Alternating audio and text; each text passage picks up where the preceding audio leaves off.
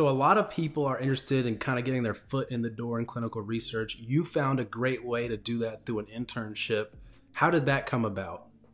Um, it was actually uh, one of the you know, like the career counselors at um, co- at colleges that they have. Mm-hmm. So she um, was helping me trying to find a job after graduation, and she um, came across this position, and they were actually coming to NC State um, for a job fair. Um, once they came to the job fair, she was just like, you know, I think this will be a great position for you. I know you've been looking for everything. So I applied for the position. I got the internship. Um, once I was in the internship, um, we just um, pretty much did everything to learn about um, the role of the CTA and work with CTAs throughout. Um, after my internship was over, we had the chance to interview for the job um, to become a CTA um, at Quintiles, and I was able to get that position. Okay, that's awesome. So, how long did you say the inter- the uh, internship was? The internship was for three months, so it was just a summer one. Okay. And did you have any experience in clinical research or bench research or anything before that, or that was your first really acclimation to anything research oriented? I did not have any experience with clinical research. I had experience with like public health research. Um, I had did a little bit uh, internship, couple internships with public health research, but none with clinical research at the time. So this was my very first experience. But I did have the science background from um, my studies while in college. Okay, and you majored in human biology, right? Yeah, uh, no, I majored in biological sciences and then um, nutrition. So okay, you did the nutrition concentration. Mm-hmm. All right, so a lot to unpack there. Do you feel like your prior experience kind of helped you get that internship? Your like your prior like public health internships or prior like you know just needing a bio degree kind of helped you get that initial industry start? Um, I do feel like it did help. Um, I do think that with having that science background, it definitely helped because um, when they put these positions up, they do look for people with science backgrounds a lot of the time. Um, maybe in the past they weren't so spe- they weren't so specific, sorry, um, about having the science background. But now, when you look at the posts more and more nowadays, they wanted some type of science related field as your background. Right. So I think that when I applied around that time, they were kind of you know moving towards that so i think it definitely helped that i had that experience and then i think that it helped that i already had even though it wasn't clinical research experience, I did have some type of research experience with the um, public health department that I work with. Right. Okay. Okay. Now, just for some context, because uh, you did reveal some dates there, it's 2018 now. So if anyone's listening to this in the future, it is 2018 now.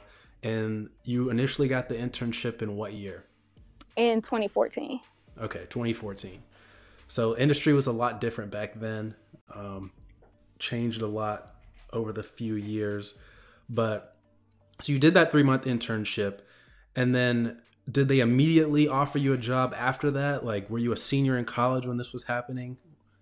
Uh, um, no, I, they. I had actually graduated um, from school, and so I was in the process of looking for a permanent position, and I came across the internship. So um, this was after I had graduated, um, and I was in the internship uh, it wasn't a, a, promise that we would get hired because it was other interns hired at the same time. But right.